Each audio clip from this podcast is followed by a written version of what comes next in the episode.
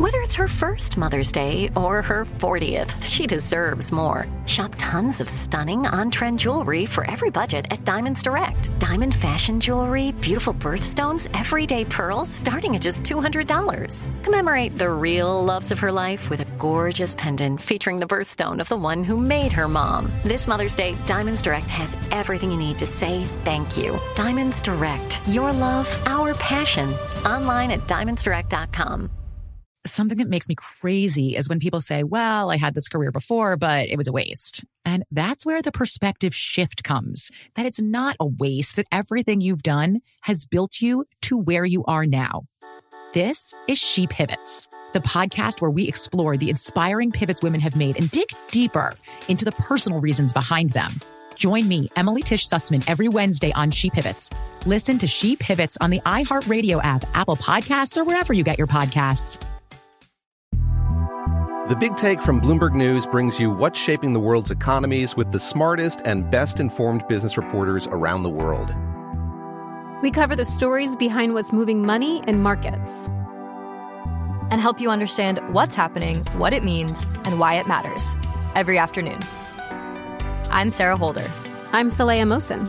And I'm David Gura. Listen to The Big Take on the iHeartRadio app, Apple Podcasts, or wherever you get your podcasts. Hello, it's Alec Baldwin. We're going to rebroadcast an episode from our archives.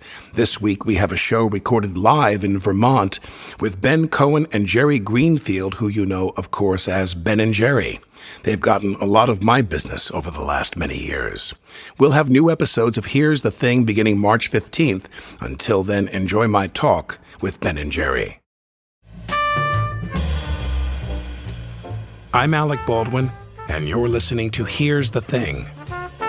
2018 marks the 40th anniversary of the first Ben & Jerry's scoop shop in a converted Vermont gas station.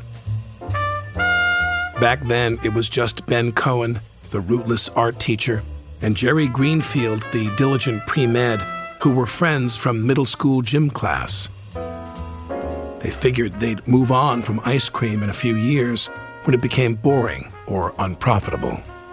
But of course, history had other things to say.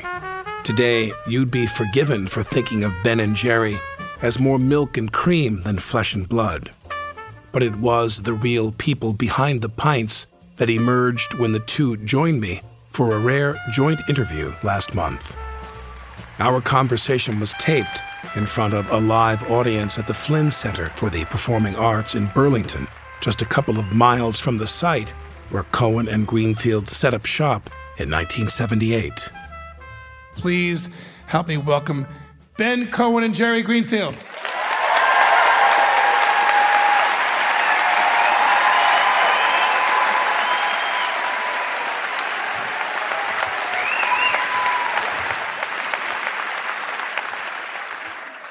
I knew I should have gone into the ice cream business. Look at that applause you got. Look at that. You know, looking at your story and seeing your lives before you became these huge successes, you've been in each other's lives for a long, long time. You know, both of you grew up in Brooklyn and then you met in Merrick, Long Island, where you met in school. Why have you stayed so close to him and then you go? I've just never run into a better friend to spend my life with. Uh, you know, he's kind of smart. Uh, he's funny. Uh, you know, he has a real. He has very strange eating habits, and uh, such as. Well, you know, the earliest memories, well, actually, I have of his eating habits is he was once attempting to survive on these one calorie candies that his mom I guess, packed for him in his little sandwich bag for school lunch. and, uh, and we were in gym class together, and he keeled over. He fainted. and, uh, you know, some kind of strange liquid, seizure. Oh, liquid yeah. came out yeah. of some facial orifice, and the coach covered it up with a gym mat so that he could show it to the nurse when the nurse came by.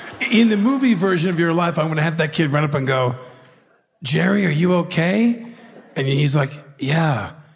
What's your name? and you're like, Ben, my name's Ben.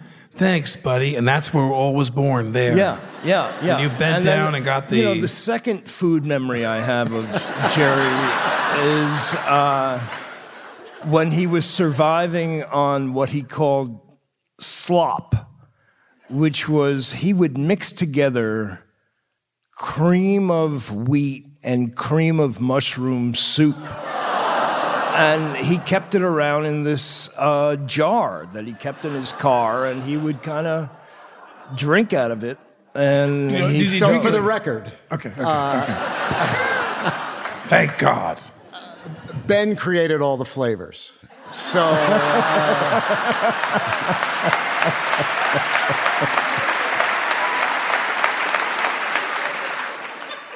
Now, was the slop something that was consumed over the course of a day, a week? I I uh, I was trying to be healthy, and so I was. Uh, I have I have no trouble eating the same food over and over, day after day. I mean, it's just sort of. I- he does not live to eat. Well, I mean, he does eat a lot, but uh, he he doesn't care what he eats. Let's talk about Ben for a minute, shall we? now, You love Ben. Tell I us why you ben. love Ben. I love so uh, we we met first of all because we were both fat kids in junior high school, and you know uh, we were not exactly in the mainstream of uh, social activities. We were both kind of nerdy kids, and uh, so we we hung out together a lot, and uh, we remained nerdy kids. So I, I think that was. That was a big Mushroom soup and cream of, cream of wheat qualifies you, I think. And you know, plus we we always did like to eat together. I mean, uh, we would have food together, and uh, Ben Ben was the first person who talked to me about taught me about uh, uh, wet crunch and dry crunch. Ben's really into textures Right. in foods. Uh, No, but interesting Well, we also used to talk a lot about eating through the pain. Right, okay. So food was a big glue in your relationship. Very much. Right. And, and, and when you say what's in the ice cream is his hemisphere and what's yours? Well, I used to make it, but uh, you know what's one of the interesting things? You know, so you think of Ben and Jerry's, you think of all these incredible flavors, and so people assume that Ben made some of the flavors and Jerry made some of the flavors. Yeah. Jerry, what were your flavors? And it, it's kind of a long pause at that point. Slop. We had Yeah, slop on yeah, the menu for a while. yeah. No, but, but, but so you're the business end. No, no, neither one of us. uh, no, so you know, Ben. You roll a really good joint. I mean, what are you saying? What are you? Uh, It's legal here, you know. yeah. Oh, why do you think we're recording up here? Ben came up with the flavors. I would make the ice cream. We started with this little shop right here in Burlington. Uh, and, and for those people who remember 40 years ago, uh, about two weeks after we opened up, we closed the store because we couldn't figure out if we were making any money to stay in business. And we put up a little sign on the door that said closed. And uh, we had an accountant who walked in the door and said, Hey, I can help you. and so To that's. save that first shop. Yeah. But, but, but I want to go back before that because in your lives, there's a lot of. Uh, uh, you- you're going to go to college to medical school. That's You- you conceptually that. right, yes. You, you consider. I'll take it. Um, and, and you wanted to become a scholar. Uh, you were into pottery, Pottery. and then you end up teaching pottery. Where again was it? Those who can't do, you know. Well, I, gonna let you say that. I'm let you, those who can't that do it make a lot of money uh, selling ice cream. but but but you you, you were where, where did you end up teaching? That was in the in the Adirondacks in a town called uh, Paradox at the at the Highland Community School for uh, disturbed teenagers. But there's one section there, I think, where you guys are not in the same city and you're not around each other for, for, for a few years, correct? When, when we decided that we were going to make ice cream together, we were not uh, in the same place. And you, and you were not in the same place for how long? Oh, it was years, but we made a vow. So we decided we were going to learn how to make ice cream. And so we pledged to each other that we were going to start making test batches of ice cream wherever it was we were living and report the results back and whatever. And But but I asked that. I never made any. But, but, right. we also made I, I a think vow we knew we that, would- Jerry. um, I think we're clear on that. It should have been Ben. Ben was the guy who stopped doing his homework, uh, what, in junior high school. I mean, I was the guy, I'd finished all my homework. I should have been making the ice cream. Right. But I only mentioned that five year gap because this is back in the time where there are no cell phones and there is no internet. So maintaining that friendship, I mean, your friendship is, is integral to this whole We thing. We wrote letters. That's what I was going to ask. Did you? Well, we had a chain letter that we wrote to a group of friends, and you know, each person would From uh, Merrick. enter the their comments and then send the letter around to the next person, and you know, it just kept on circulating like that. So you stayed in touch all that time. I guess so. Yeah, yeah. We didn't we didn't lose touch. And what, and what, and what was the, what facilitated you getting back here and opening that first place in Burlington uh, in the former gas station that you opened up in? Well, I failed at being a potter. Uh, no, nobody would buy my pottery. And uh, he failed at being a doctor. He couldn't get into medical school. Uh, so we figured uh, we're not getting anywhere in the world, and um maybe we should start our own business.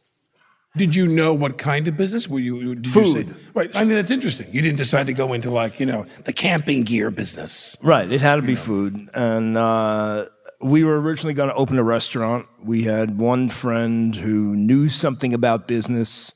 He said, whatever you do, don't open a full service restaurant. If it's got to be food, open a very limited menu kind of place. And we wanted to uh, live in a rural college town. So the idea was to take a, a food trend that was just starting off in the big cities, take it to a rural college town. And uh, the food trends that were happening was bagels or ice cream. And uh, we thought we would do bagels. And then, You couldn't make bagels either, could you? That's kind of like sculpting, isn't it? That's kind of like pottery. You got to shape it, you throw it into a kiln. right, right, right. It's a little more forgiving than pottery, Yeah. but uh, You effed up the pottery and the bagels, apparently. yeah. I was actually a baker's helper once, and I got fired. But uh, When you were signed on to that, you liked the idea of a food business. Yeah, because we didn't know anything about anything. We knew we liked to eat. And uh, I mean, you know, when you say a food business, uh, we weren't really thinking about a business. For us, it was kind of a venture, open up a shop, and we thought we would do that for a couple of years, and then we thought we would try something else. You know, we, we talked about becoming cross country truck drivers together after that. So, you know, it's not Thank like we, God for all our sakes you didn't do that. we'll be back after this.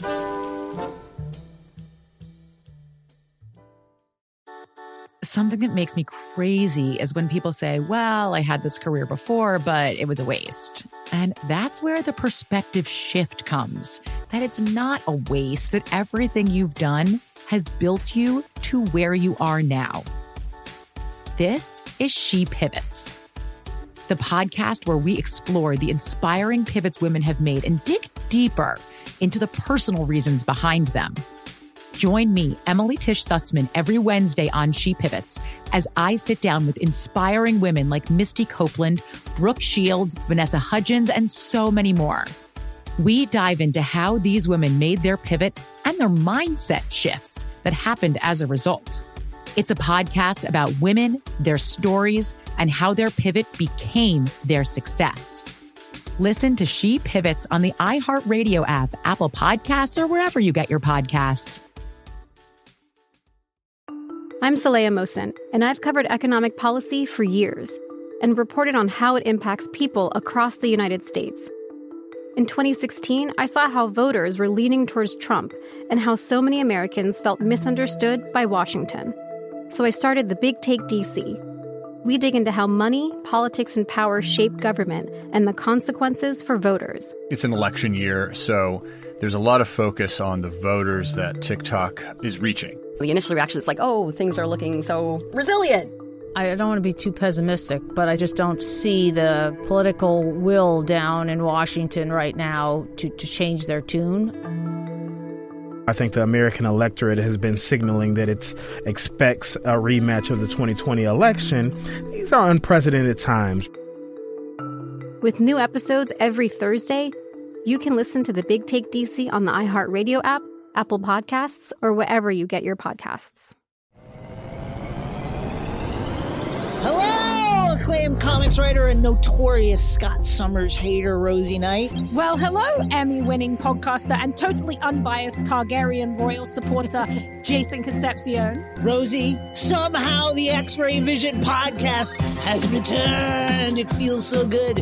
It does. And like always, we'll be here every week covering the wide world of TV, movies, comics, and geek culture. That's right. We'll be talking about Batman, heroes of that stature, and of course, we'll be inviting our friends in the industry to come geek out with us and share stories. We'll hear from TV writers, from actors, comics creators, pop culture critics, and more. Nothing is off the table because geek culture is pop culture, and we can't wait to share our love of it all with you every single week. Listen to X Ray Vision on the iHeartRadio app, Apple Podcasts, or wherever you get your podcasts.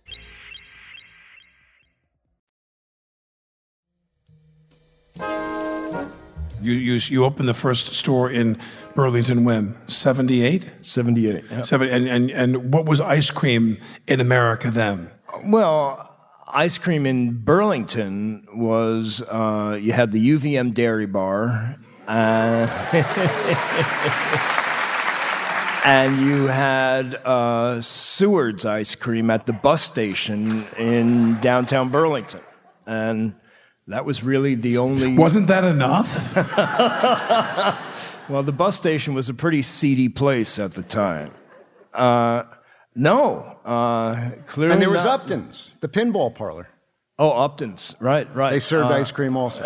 now, for you to go back when you were a child, what was ice cream in your childhood? Were were you, were you an ice cream person? Yeah. We always had ice cream in our freezer, and we would get half gallons from the supermarket, and uh, it was just kind of a staple in our house. What kind? Breyers. Breyers. Same for you? Breyers. Well, when I was a kid, because you talk about the, the, the, the beginning of the era of the super premium ice cream, people spending more money for better quality ice cream. But when I was a kid, you went to Howard Johnson's on the highway in Massapequa, where I was from, and they scooped ice cream, which was pretty good ice cream. There was Carvel. Uh, you bought Breyers by the container and took Breyers home from the supermarket, or you had the vendors in trucks like Mr. Softee and Good Humor was the big one on uh, when I could be at trucks, you know, patrolling the neighborhood when I was a kid. And then we get into the era of, you know, Frusen Glädjé and uh, Haagen-Dazs and so forth. When you started making ice cream, did you say to yourself, this is who we are. We're we, going to make we just wanted to make the best ice cream we possibly could, and our model was uh, Steve's Ice Cream in uh, Somerville, Mass. What made it good ice cream? He w- he was one of the first homemade ice cream parlors on the East Coast. He was making uh, ice cream in a five gallon rock salt and ice freezer in the window, and uh, you know people were lined up around the block. He, there was a uh, there was a player piano on the line uh, that you could you know put a quarter in and make the player piano play and and it was great ice cream. He was doing mix-ins, uh, you know, so you'd get a scoop of ice cream, you know, vanilla, chocolate, coffee. You say, I want a scoop of ice cream and I want Heath bars mixed in. Like Cold Stone. And they would, right, right.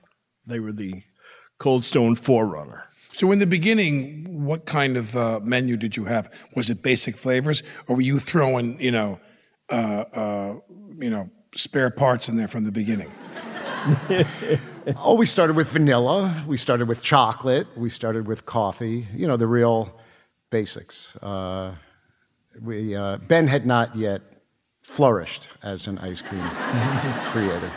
I think uh, one of the first flavors we came out with that was a real knockout as far as we were concerned was cantaloupe.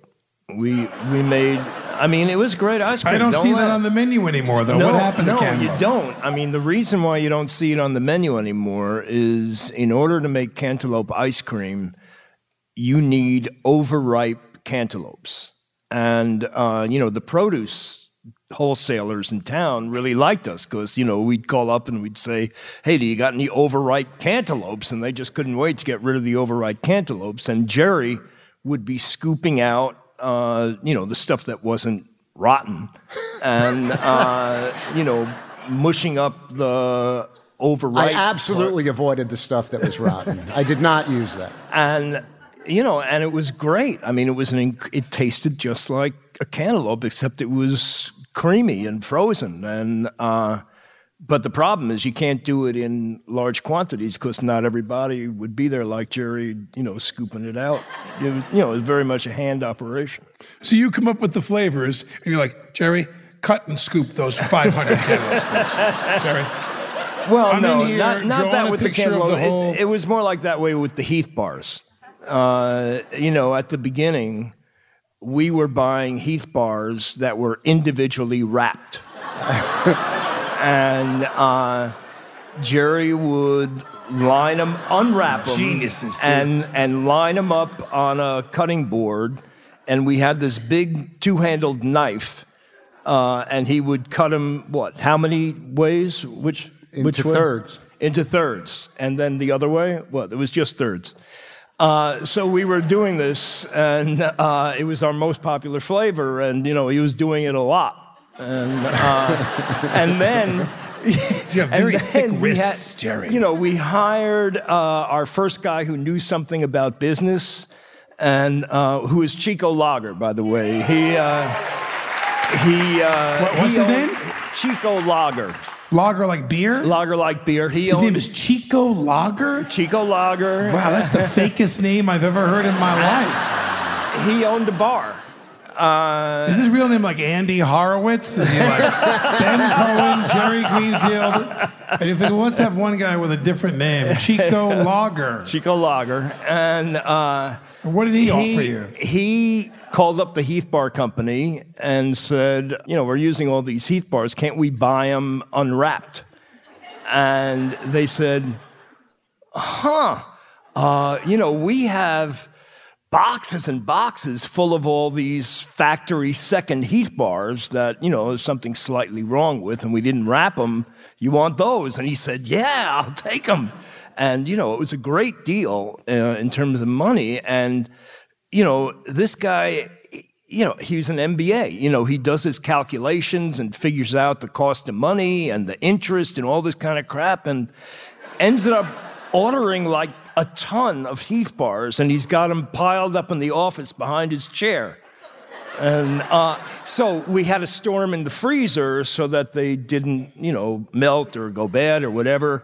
We had them stored on the top rack in the pallets in in this walk-in freezer. And one day somebody went to get the pallet down and he dropped them on the floor before Jerry could cut them up. And we opened we opened up the box and they were broken exactly right. and, and that became the new method of breaking up the Heath bars. So, so for months after that, Jerry's in the freezer going, "Step back, Chico. Watch it." I tell them we're ready. Tell them we're ready. Sweep them up. Let's go. So you open up in Burlington, and it's '78. And when do things start to fizz a little bit? When do you think you're onto something? What, what what's the sign that you're onto something, other than you're scooping a lot It of ice cream? slowed down a little before we started fizzing. It did. Why? It turned into the winter from the summer. and that explains why there weren't really many other ice cream parlors here in Burlington Yeah. at the time. Yeah. What did your competitors do during the long winter? Did they close? Well, you know, What would they Seward's, do? Seward's was selling a lot of uh, sandwiches and hot dogs. And you didn't and- want to do that. No, because that was the sign of an ice cream shop that was going out of business. They started to sell all this other crap. What'd you do? We started to sell other crap. we, were, we were selling discount on broken Heath bars. we were selling soups and crepes. Actually, you know, Jerry was in charge of the ice cream. I was in charge of all the other crap. Yeah. And we don't sell any of that anymore. And you decided, and, and you were deciding what that would be. You were the decider of that as well.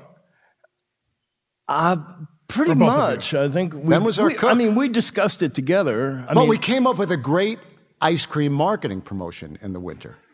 It was called Popsid Biswee, which stood for penny off per Celsius degree below zero winter extravaganza. they all remember it. Everybody remembers that promotion at Ben and Jerry's. The colder it gets, the more you save. So it's a the- miracle that you're up here with me today talking about your great success when you tell me that acronym. What is it again? Pop Sid Biswee, penny off per Celsius No, no, degree below continue. zero winter extravaganza. She had a screwy way of selling ice cream. We have a TV commercial that had Pops and Biswee in it. It put up each letter one at a time. P O P C D B C one. Did you win some marketing award from some institution for that? But you would re- literally discount per the weather, and that's what saved you. You think? No.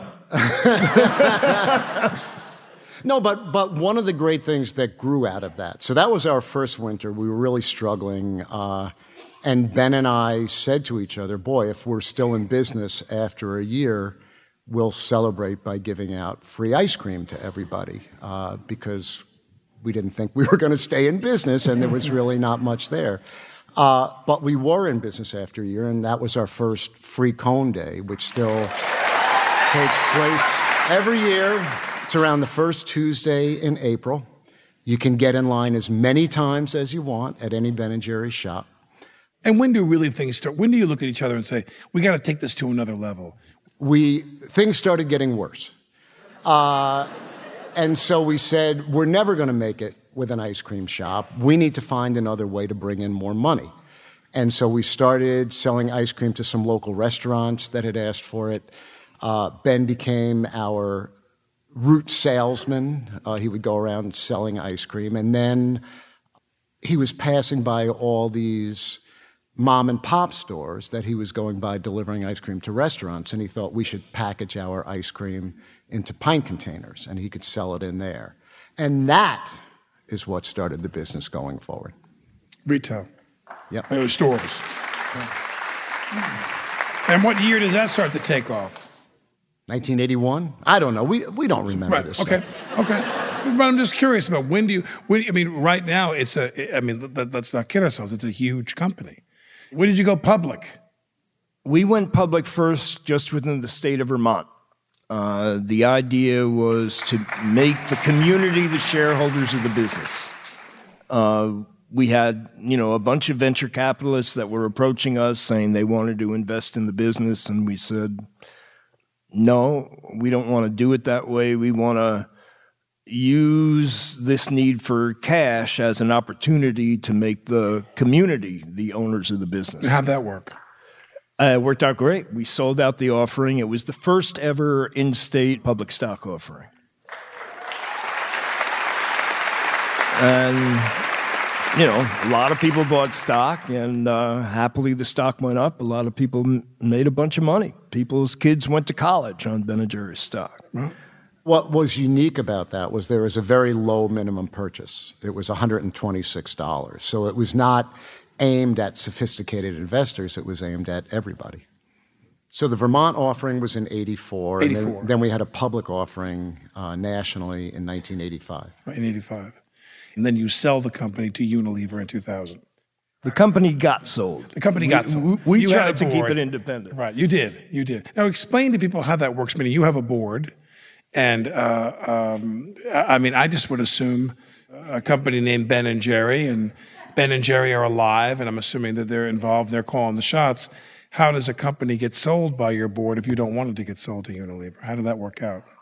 I mean, in the end, you said that when things with Unilever are fine, it worked out well. But but how did it get sold? Uh, there was a CEO who was running the company at the time who um, saw a way for him to make a bunch of money by selling the company, and uh, And Unilever was courting him. they were courting each other, I think. Right. And so Unilever ended up offering so much money for the stock, so much above what the price that it was trading at, that the board had no choice uh, legally but to recommend uh, sale. the sale. Right. Do they have other ice cream? Popsicle, Breyers, Klondike, uh, Magnum, Magnum, Talenti, Talenti. Good Humor. They're a very big ice cream. They, they've got every shelf of the freezer case. If you like ice cream, you've probably already heard this one, but there's no better ice cream conversation in our archives than with Barbra Streisand.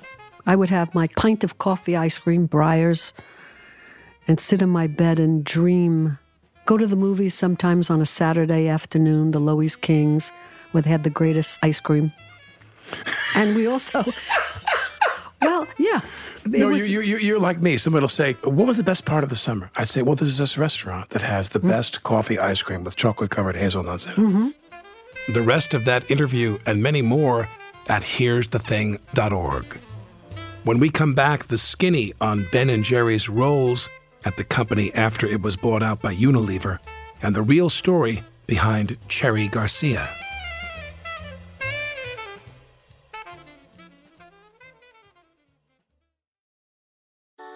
Something that makes me crazy is when people say, Well, I had this career before, but it was a waste. And that's where the perspective shift comes that it's not a waste, that everything you've done has built you to where you are now.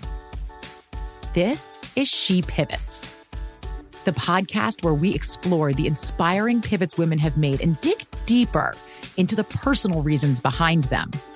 Join me, Emily Tish Sussman, every Wednesday on She Pivots as I sit down with inspiring women like Misty Copeland, Brooke Shields, Vanessa Hudgens, and so many more. We dive into how these women made their pivot and their mindset shifts that happened as a result. It's a podcast about women, their stories, and how their pivot became their success. Listen to She Pivots on the iHeartRadio app, Apple Podcasts, or wherever you get your podcasts. I'm Saleha Mohsin, and I've covered economic policy for years and reported on how it impacts people across the United States. In 2016, I saw how voters were leaning towards Trump and how so many Americans felt misunderstood by Washington. So I started the Big Take DC. We dig into how money, politics, and power shape government and the consequences for voters. It's an election year, so there's a lot of focus on the voters that TikTok is reaching. The initial reaction is like, oh, things are looking so resilient. I don't want to be too pessimistic, but I just don't see the political will down in Washington right now to, to change their tune.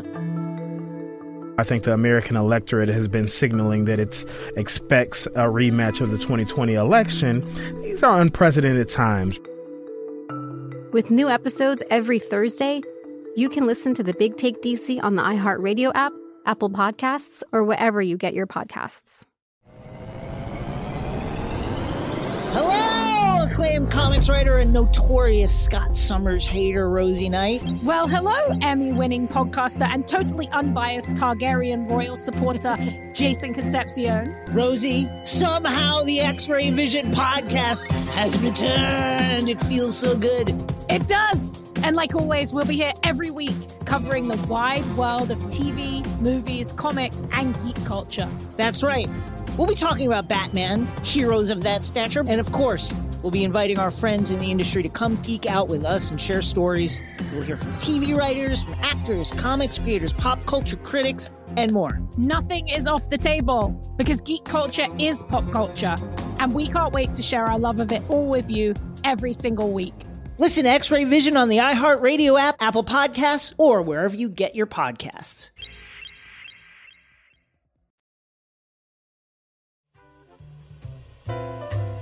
I'm Alec Baldwin, and you're listening to Here's the Thing. Now, more of my interview with the tycoons of truffle kerfuffle, Ben Cohen and Jerry Greenfield. The company they founded was acquired by Dutch conglomerate Unilever in 2000. You're not involved. They run the company. You're you're not on the board. What's that like for you that your name is on it? Like, like I wonder is you're still walking down the street and people are saying, "I got a flavor for you," and they still think you're the pipeline, you're the conduit. Uh, for the record, we love it when people come up and say, "I've got a flavor for you." That we want that. Right. Right. I was once at an event, and these these two women came up to me and they said, "You know how." You know, girlfriends are always bringing over a pint of Ben and Jerry's to their friend who just broke up with their boyfriend to kind of soothe them. Well, we think you should come out with a flavor that's in a pink container called You Can Do Better Scotch.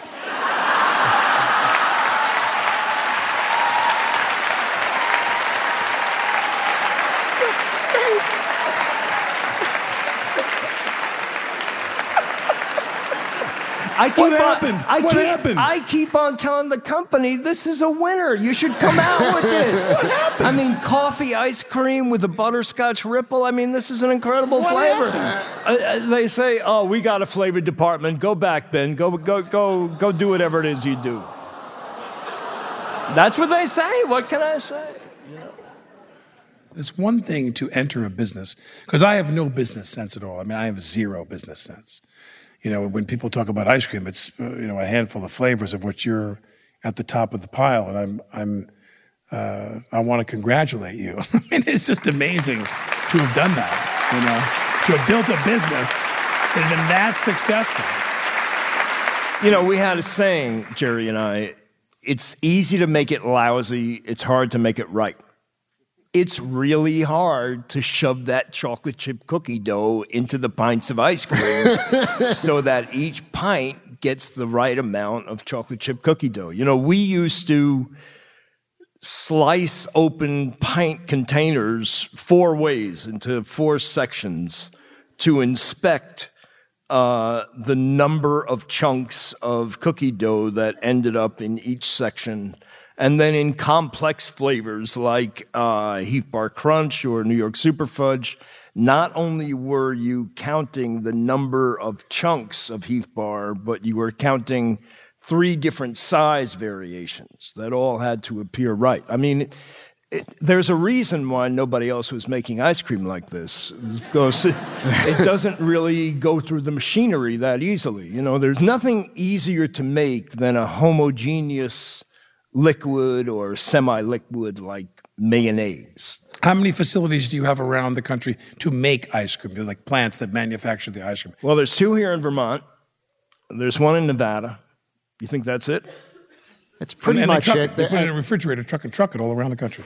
Yeah, Full in the bunch of- country, and yeah. then there's uh, another plant in uh, the Netherlands. Yeah, Yeah. Yeah. and that's about the whole thing, right? Ain't nothing else. Uh, we're, we're not This really. is the part you're supposed to know, Jerry. okay? Yeah, He makes the flavors, you count the money, Jerry. What's going on? Well, I think this just goes to show that Ben and I are not really on top of things. I mean, uh, Now, when you license, uh, I'm assuming there's a licensing involved. What's the first signature flavor you come up with? Uh, The first one, uh, unusual one we came up with was Oreo mint. Oreo mint. And Yeah. you got, and you got to cut a deal with Oreo. Well, we didn't. And, uh, and, and then we got uh, a letter from uh, Nabisco, which owns Oreo, and they but it was on really nice stationery. Too. it was, and they explained that uh, Oreo is their most valuable trademark, and they will go to the ends of the earth to defend their trademark. And under no circumstances could we call our ice cream Oreo mint. However, we could call it mint with Oreos. So we said okay, and we changed the packaging, and they were fine. And then, you know, about, uh, I don't know, five or eight years later, we got another letter from the legal department at Nabisco, which began by saying Oreo is their most valuable trademark. they will go to the ends of the earth to defend it. And under no circumstances could we pluralize their trademark. You may not call your ice cream mint with Oreos. You may call it mint with Oreo cookies. so, you know, we changed the packaging again and didn't hear from them until I started doing this online demonstration demonstrating the size of the Pentagon budget in relationship to the education budget and the healthcare budget and the alternative energy budget, etc using stacks of Oreo cookies. Each Oreo cookie would equal $10 billion. Yeah.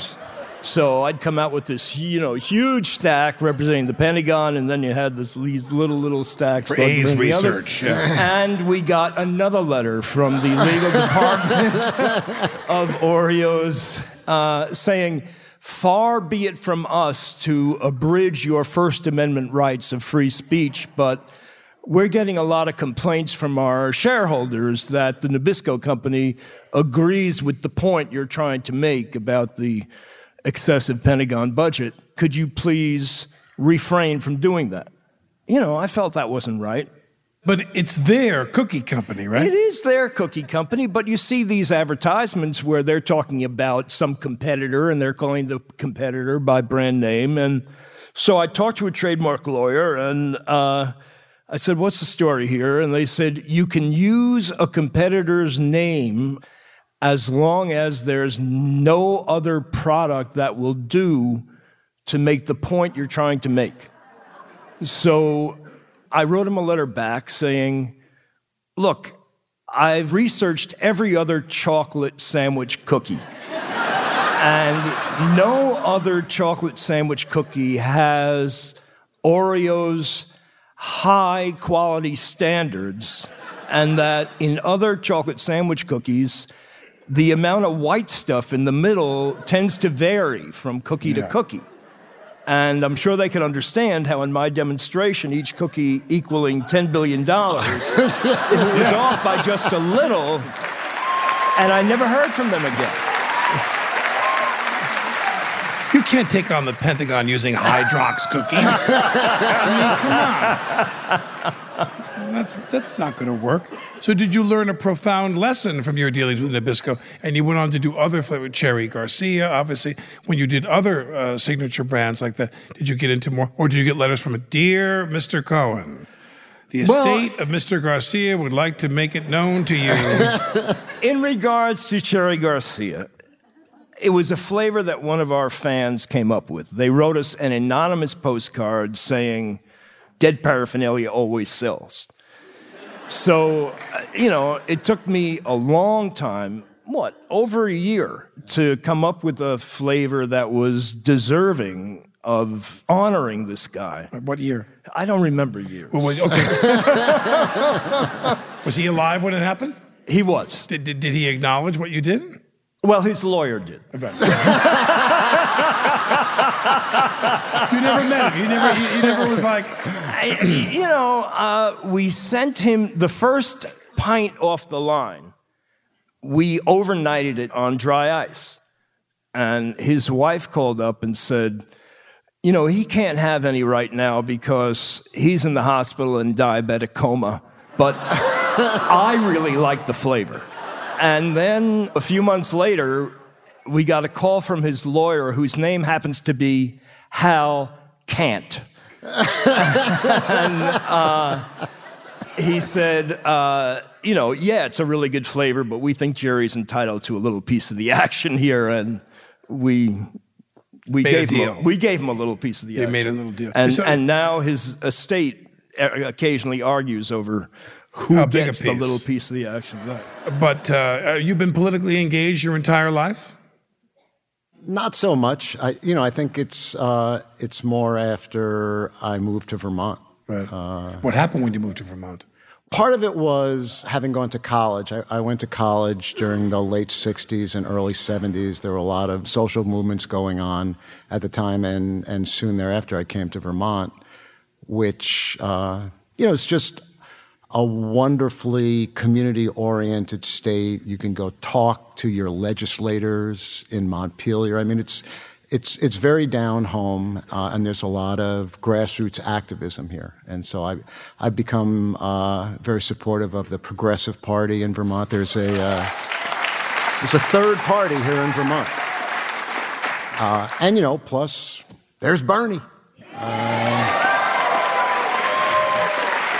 and there, there is, there is nobody like Bernie. Uh, ben and I were surrogates for Bernie in, in the last presidential uh, uh, primary. Uh, and, you know, what's among the amazing things about Bernie, besides what he's been fighting for for his whole political career, is that he is not for sale. And you do, do not find people in the political world with that level of integrity.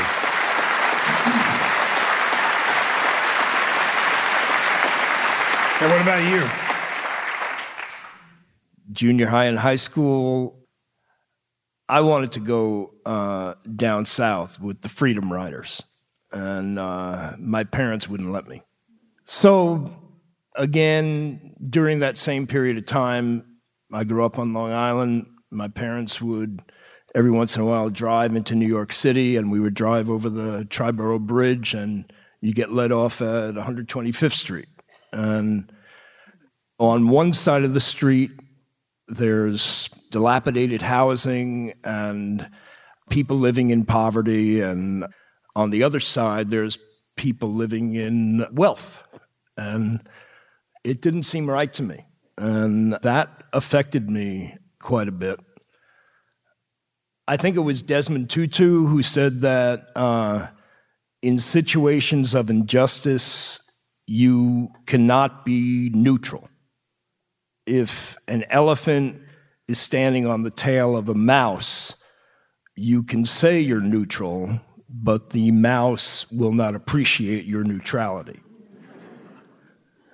when being confronted with injustice, you have, you know, you have three choices. You can either ignore it, you can complain about it, or you can do something about it. But did you guys set up a charitable foundation for the company, or do you guys have your own foundation that you funnel money into from individually or from the company? All of the above. What's the mission? What do you target mostly?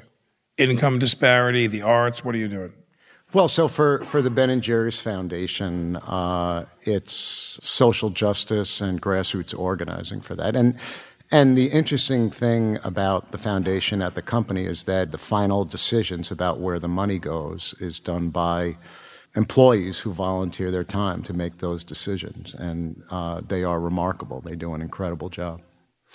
But I think what's important to understand is that, uh, you know, the major effect that Ben and Jerry's has and the, the major contribution that Ben and Jerry's has to society is not about the foundations. It's not about uh, donating money.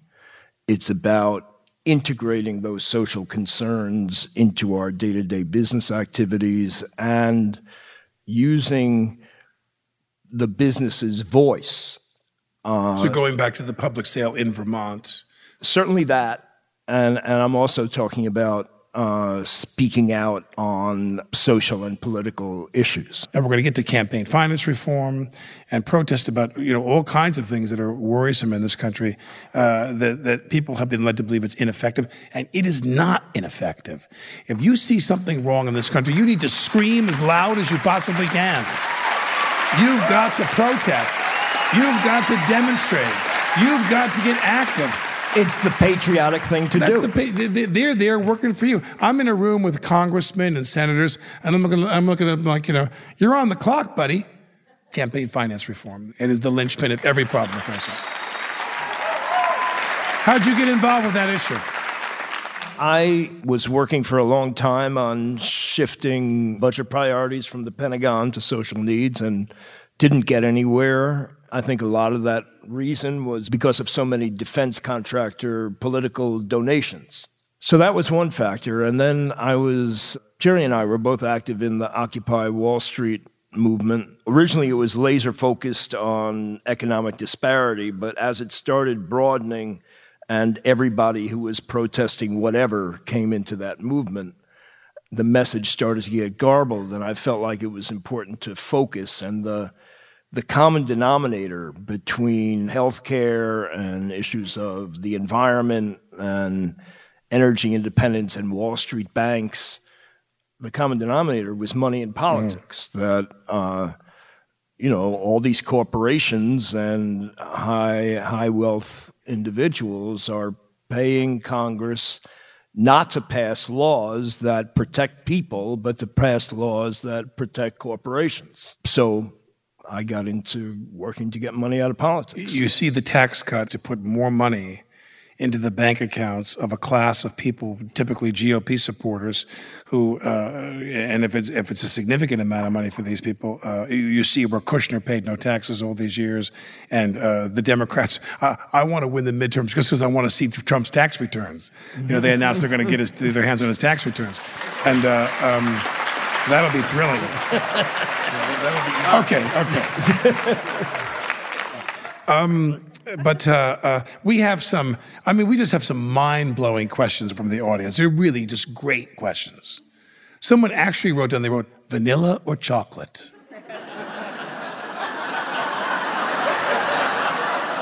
No, no, no, no, that, was, that wasn't a question. We went over some of the questions backstage to see which ones they have not been asked, you know, 50 billion times before. But I love this one, which is what's, and you, and you, and you hold your answer. You Actually, you go first. You go first, because I know your answer. What's the longest you've ever gone without eating ice cream? Uh, I have gone months without eating ice cream. Really? I would probably say two or three months. You've yeah. gone two or three months.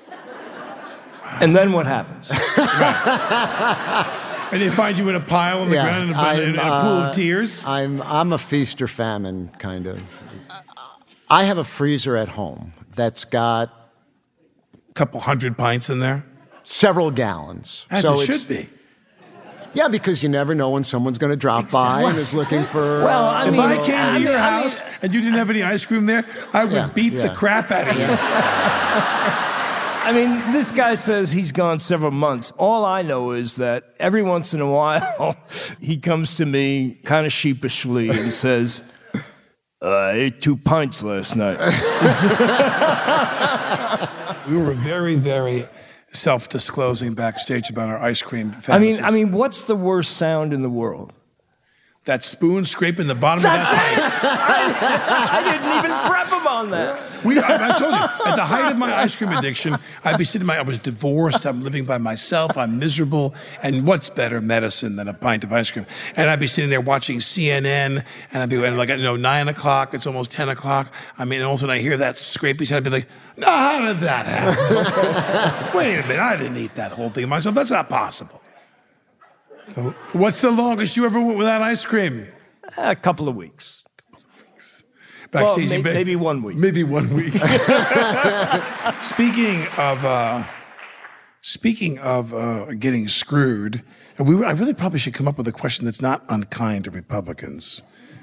Applaud in this house if you're a Republican. If you're a Republican, are there any Republicans here? Applaud if you're a Republican. We have four Republicans in this building. I love this town. I love this town. There's four Republicans here. What do we do if the Democrats don't take control? What are we going to do? You know, I have a new life philosophy lower your expectations, but assume the best. It's a fine line. and I'm assuming the best. I think we've already lowered our expectations.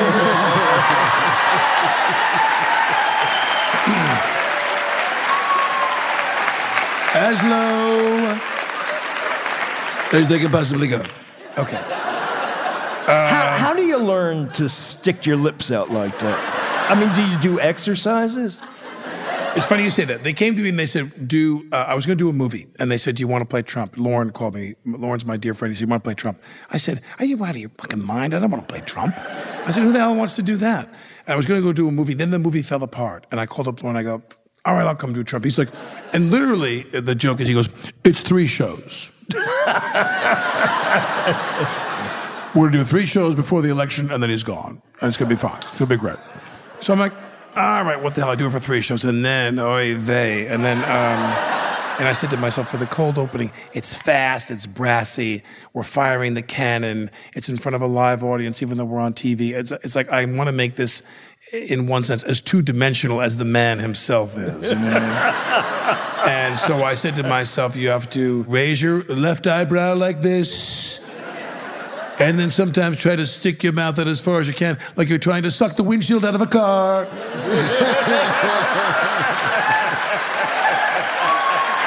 and just make it completely stupid. I mean, make it silly and stupid because it's not, you know, if, if we did the really finely etched one, that's a uh, David Fincher movie, so we're not going to be doing that. Um, who do you think is the Democrat that can beat Donald Trump? Bernie. You guys are loyal. You too? You're Bernie. Boy, you guys are something else. now, I love this question. How do you feel Ben and Jerry's has shaped the culture of Vermont? You know, I think before Ben and Jerry's, Vermont was pretty much known for maple syrup. Interestingly enough, I think after Ben and Jerry's, I think there started to be all these other specialty food companies, great cheese companies. The name Vermont came to stand for really high quality specialty food products.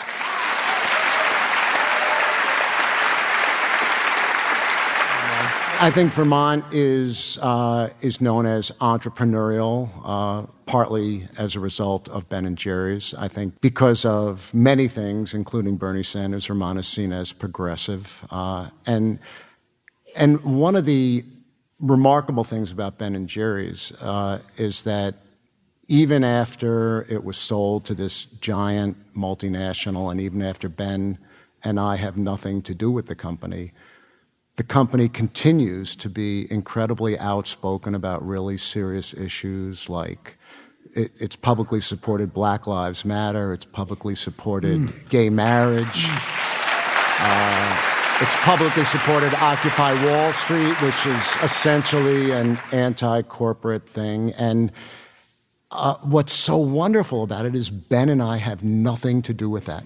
It's, it's the company itself and the values. It worked out well the sale? You know, it's about the people. You can say all you want about agreements and whatever. It's about the people involved, and and the people at the company are incredible. Um, that's great. Um, the last qu- question I have, then a comment, is is that uh, your wife is a psychologist. Yeah. And did, did, did that play an important role in your success? I just had this image of like you in bed with your wife, you're at the kitchen table, like, Ben, you call Jerry. and you tell him you're sorry. I called Ben this morning just to say hello. and then he called me this afternoon to ask, What are you wearing tonight?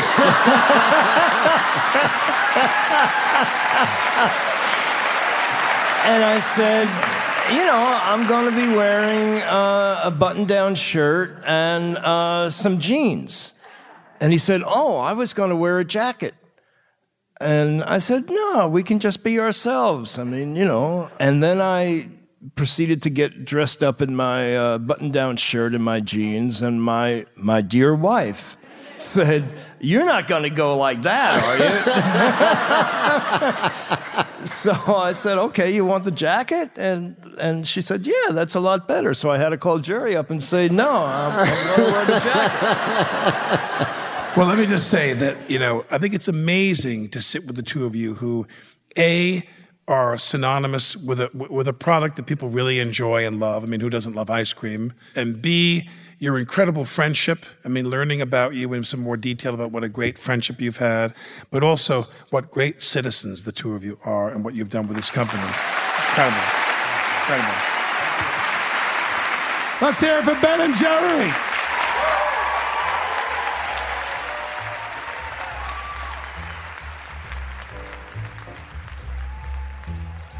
Ben Cohen and Jerry Greenfield they invented cookie dough ice cream, Heath Bar Crunch, and many, many more. But one flavor they didn't invent is s'mores. That one comes to us from the fevered imagination of a man who might sound familiar to Here's the Thing listeners, our engineer, Zach McNeese, and his mother, Sandra. They submitted the idea of s'mores ice cream to Ben & Jerry's in 1991. Now, every year, Hundreds of coupons for free pints arrive in the mail from Vermont. Nobody asks, they just come. Ben and Jerry are men of their word in commerce as in friendship. I'm Alec Baldwin, Here's the Thing is a production of WNYC Studios, technical production by Zach S'mores McNeese. Thanks this week to Vermont Public Radio.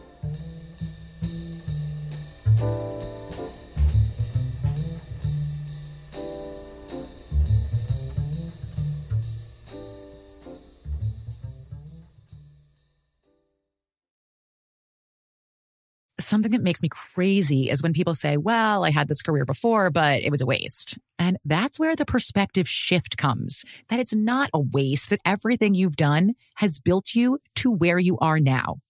This is She Pivots, the podcast where we explore the inspiring pivots women have made and dig deeper into the personal reasons behind them. Join me, Emily Tish Sussman, every Wednesday on She Pivots. Listen to She Pivots on the iHeartRadio app, Apple Podcasts, or wherever you get your podcasts. The Big Take from Bloomberg News brings you what's shaping the world's economies with the smartest and best informed business reporters around the world. We cover the stories behind what's moving money and markets. And help you understand what's happening, what it means, and why it matters every afternoon. I'm Sarah Holder. I'm Saleha Mohsin. And I'm David Gura. Listen to The Big Take on the iHeartRadio app, Apple Podcasts, or wherever you get your podcasts. I'm Saleha Mohsin, and I've covered economic policy for years and reported on how it impacts people across the United States. In 2016, I saw how voters were leaning towards Trump and how so many Americans felt misunderstood by Washington. So I started the Big Take DC. We dig into how money, politics, and power shape government and the consequences for voters. With new episodes every Thursday, you can listen to the Big Take DC on the iHeartRadio app, Apple Podcasts, or wherever you get your podcasts.